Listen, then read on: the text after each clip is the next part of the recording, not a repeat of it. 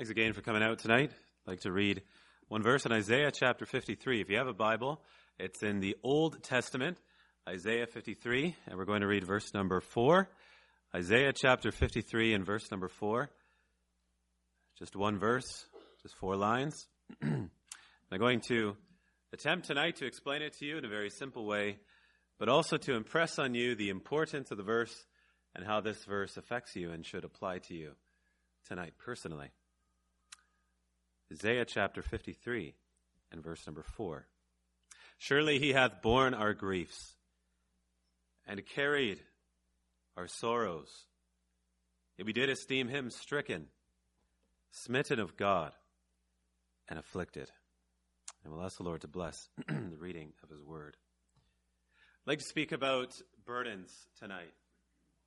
The burden that an unsaved person will have on their own life the burden that was on the Lord Jesus Christ, and another burden, a positive burden, that I trust will be yours at the end of your life. I was thinking just today that in 1620, uh, that's really when part of American history started. The Mayflower arrives, and those early pilgrims get off the boat, and things start happening. Well, about a hundred years earlier, down in Mexico, in the port of Veracruz, there was a ship that came all the way from Spain, and a man named Hernan Cortez got off the ship with all of his soldiers, and he marched from Veracruz all the way up to modern day Mexico City. And as he went up those mountains, he gathered all the soldiers that he could from different rival indigenous tribes. And as he made his way towards that great capital city, it was known as the Venice of the ancient world because if you know about Mexico City, it's basically sitting on a dredged lake. And at that time, it was sitting on water, and the city was floating. And as they came over the mountains and they saw the city, they didn't think that they would find something so astounding, but they did.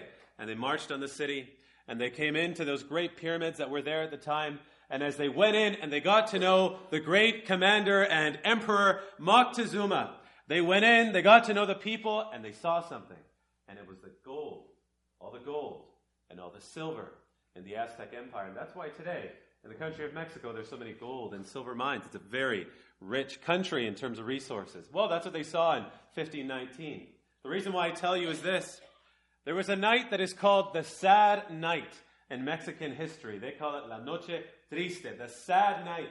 And what happened on that night was that those men attacked the emperor named Moctezuma, and as they tried to leave, they stuffed their pockets with as much gold as they possibly could, and they put it in their jackets, and they put it in bags, and put it over their shoulders, and they tried to run away from the capital city of the Aztec Empire. But as I just said, it's the Venice of the ancient world, and they had to cross canals, and they had to swim through the water in order to get back to the mountains and back to the coast. You know what happened?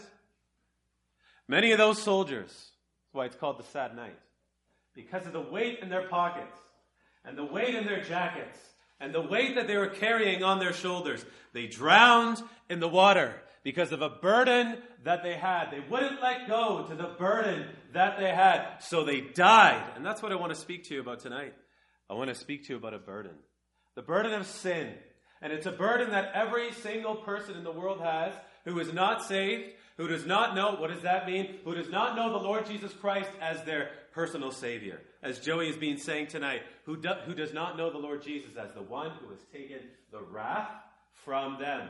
And I want to ask you tonight before I continue are you one of those people?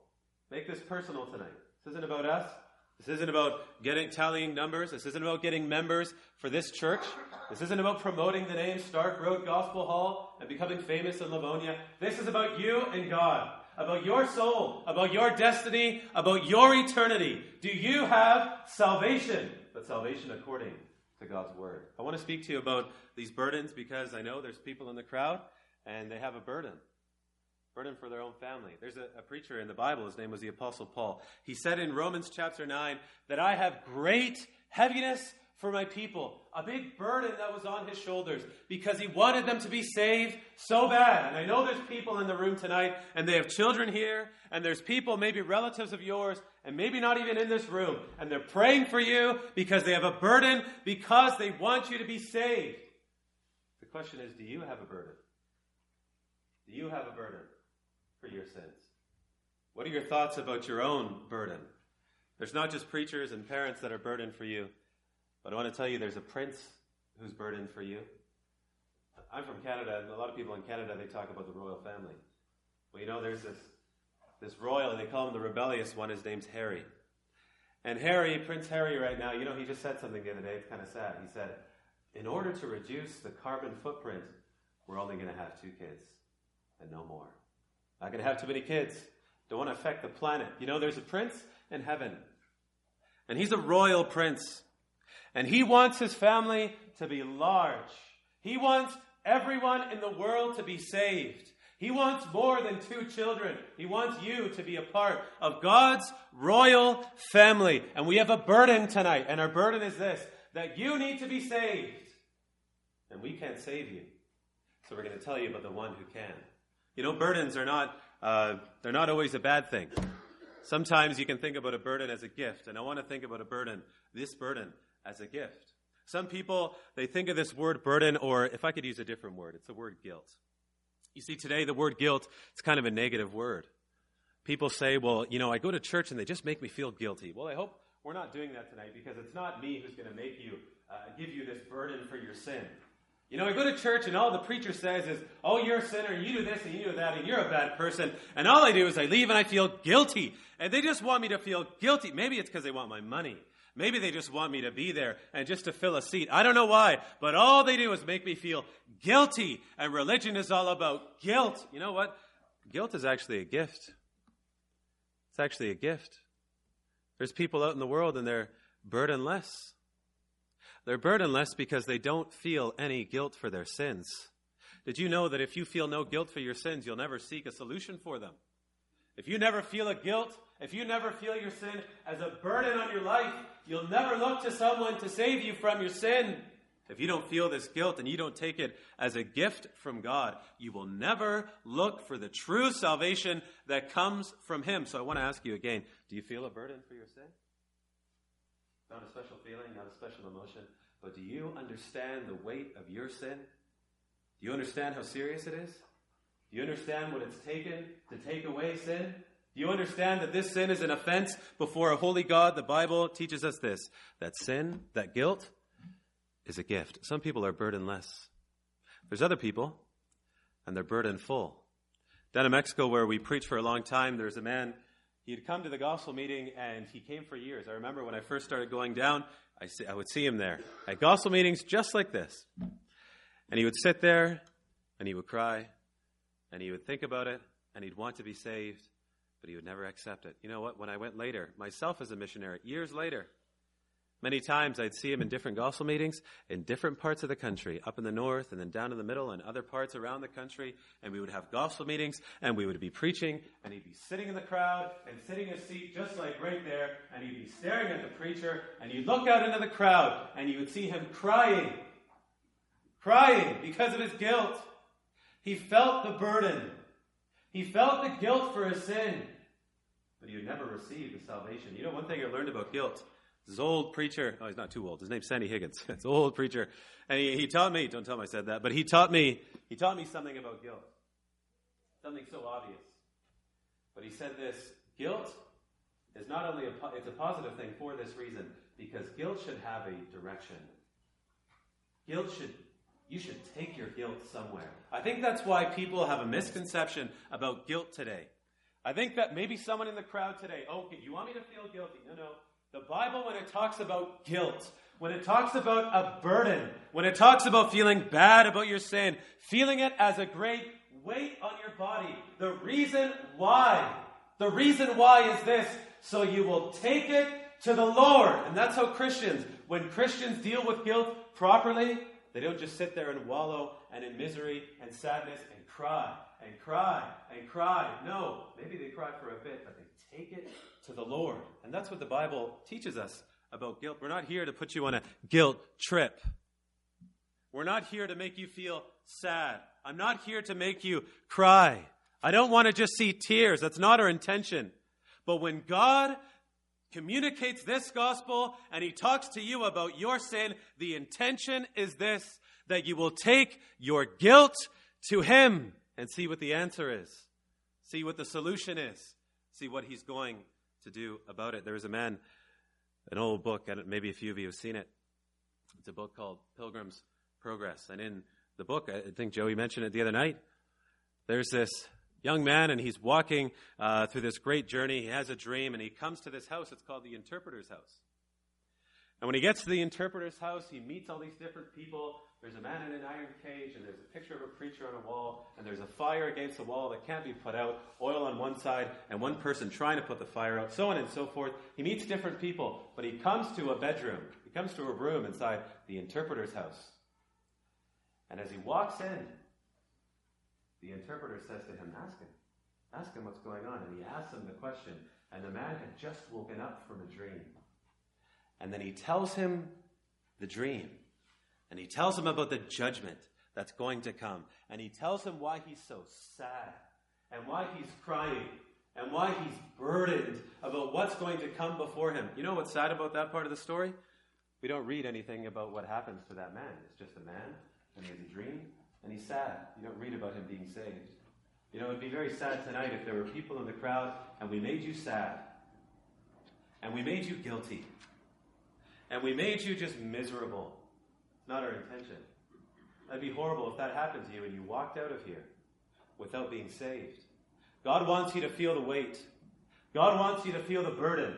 God wants you to feel the guilt, but He wants you to take it to Him and to be saved. Not just to feel bad, but to be blessed by Him. Tonight, you can be saved. You can look to Christ and receive the salvation and receive the forgiveness and get the weight taken off of you through what the Lord Jesus Christ has done on the cross. Guilt is a gift, but there's a word that's associated with it, and it's go. Go. Guilt is a gift, but you need to go.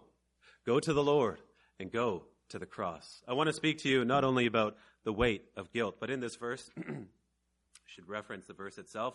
Look down at verse number 4 again. Isaiah 53 and verse number 4 says this Surely he has borne our griefs. And he's the one who carried our sorrows. I want to talk to you about the weight of sin. Not just the weight of your shame, but the weight of sin. How much does sin weigh? Well, we can't necessarily measure it. It's not something physical that you can see and you can touch and you can put in a lab for Joey's brother to go and measure and put needles in and so on and so forth. You can't do that with sin. It's immaterial, but it's in you. And what we see here in this verse is that there was a weight associated with sin. And even though we can't measure it, what we do is we, what we can do is we can see it. We can see it on a person, and that's on the Lord Jesus Christ himself. The first thing I want to say about this about the weight of sin is that the Lord Jesus Christ purposely, purposely, and purposefully went and had that sin put on him. In 1927, in Guadalajara, Mexico, where we lived for almost eight years, there's a big Avenida Juarez, a big part of the town, a big, uh, a big street in the middle of the city. And in 1927, they wanted to expand the street. The problem is that there was a building there uh, for the telephone company, and the building had to be moved, but they couldn't move it. They didn't want to build a brand new building, and so they said, Well, what are we going to do? And you know what they did? They actually left the building in the middle of the street. They widened the street, left that building there, and it was a big obstruction for about 20 years. And 20 years later, they decided, Well, this is a bit much. We're kind of tired of going around the building. So what they did was they said, you know, we're just going to have to build another building. This obstruction is too much. Well, an engineer came along. Thank God for engineers. And an engineer came, along. His name was Jorge Matute Remus. Funny name. Big bridge in uh, Guadalajara named after him today. But he went and he saw this big problem, and he said, This is what we're going to do. In order to move this massive weight, again, Nathaniel will explain this later, we're going to get some planks, and then we're going to put the building on top of tracks. And over the period of, I think it was five days, they slowly moved the building. But there's an important detail here. Anybody can move the building. Happens all the time. Move buildings. Go on the highway, you see mobile homes on a semi trailer, and they're going who knows where. People move buildings. That's easy.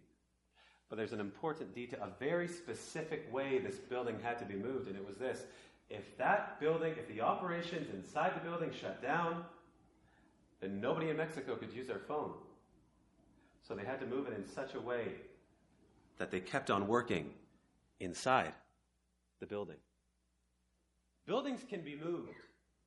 Anybody can move a building. But this building had to be moved in a very specific way. Do you know what that reminds me of? There's people all over the world tonight, and maybe even inside this room, inside this very little gospel hall, and you're trying to move the burden of your sin. And there's only one specific way that the burden can be moved. I've seen it in my own life. You know, I've seen people with my own eyes, and maybe you've seen it as well. It's not too, uh, it's not too uncommon.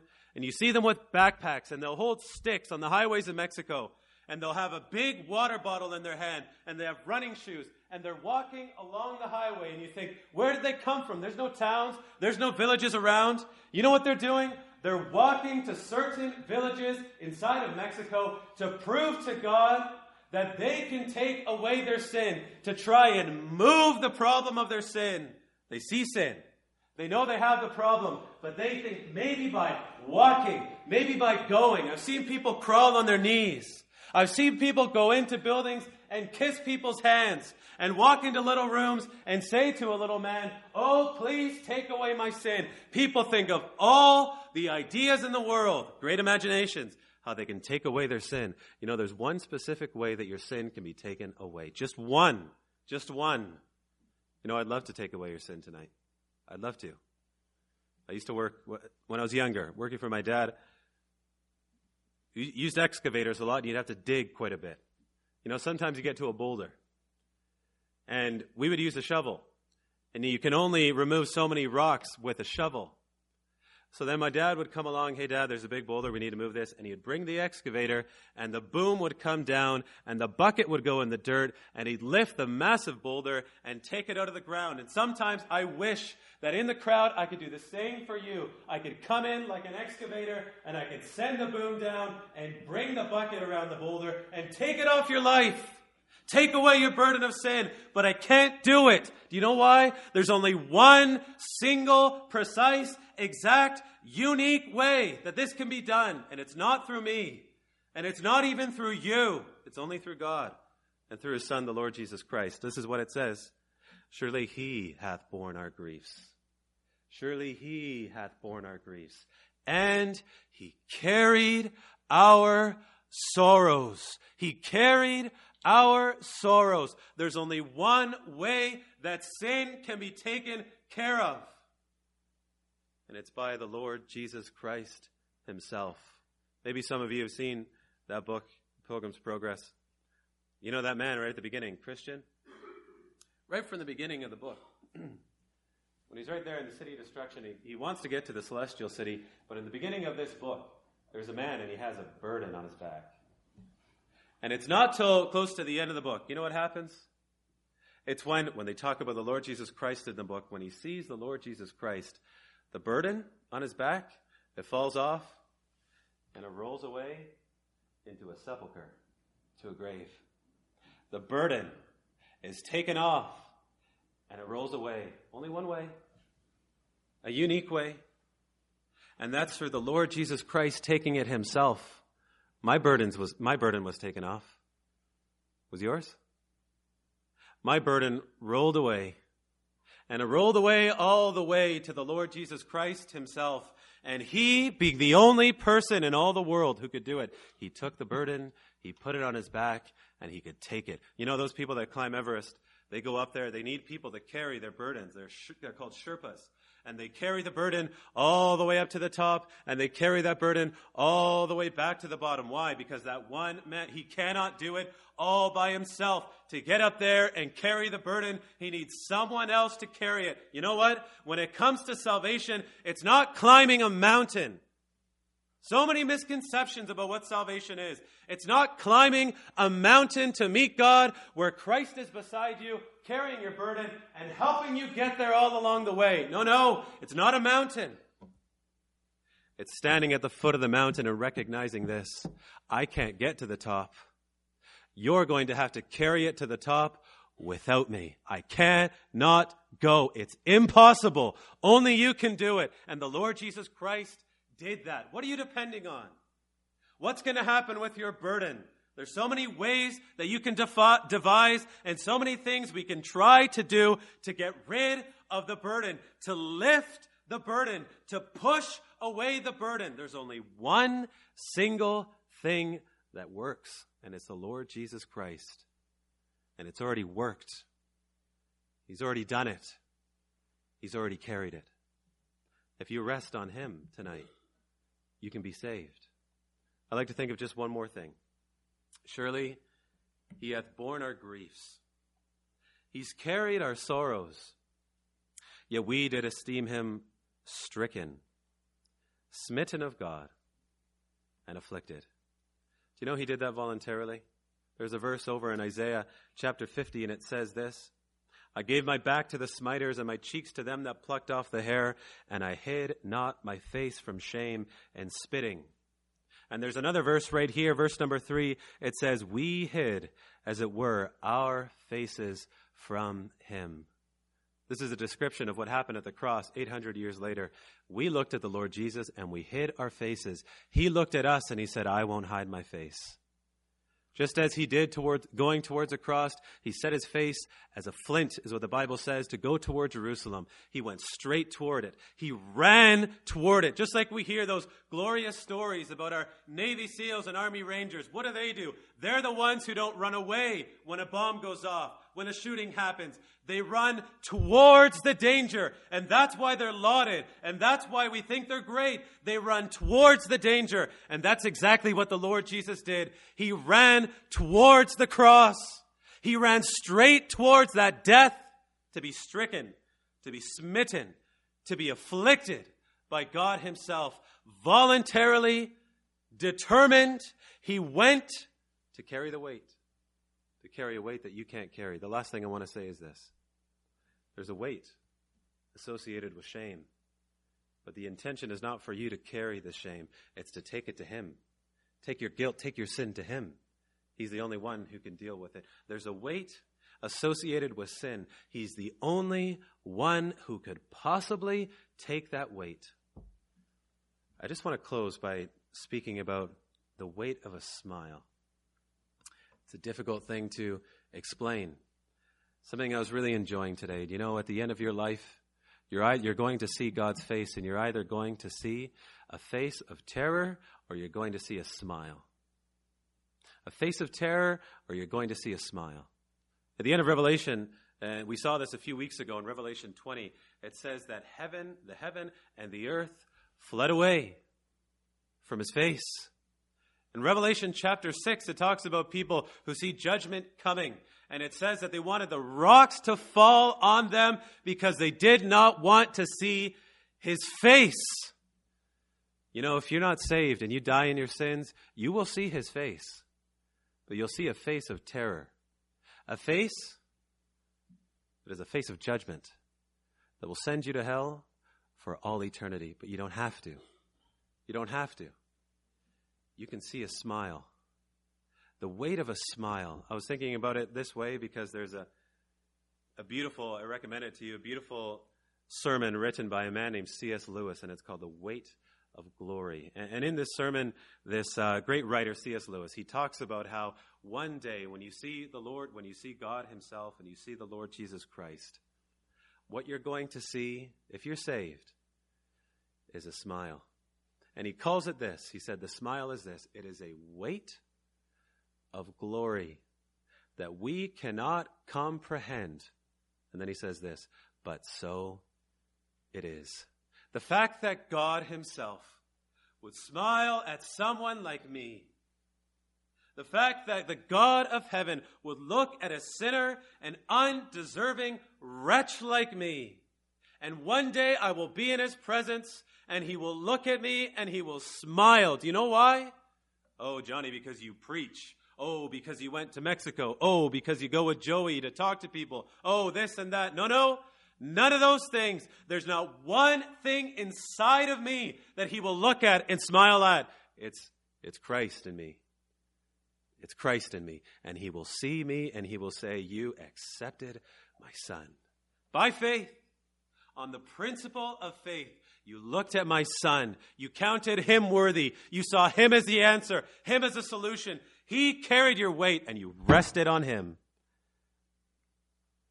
And if you rest on him tonight, you won't see that face of terror.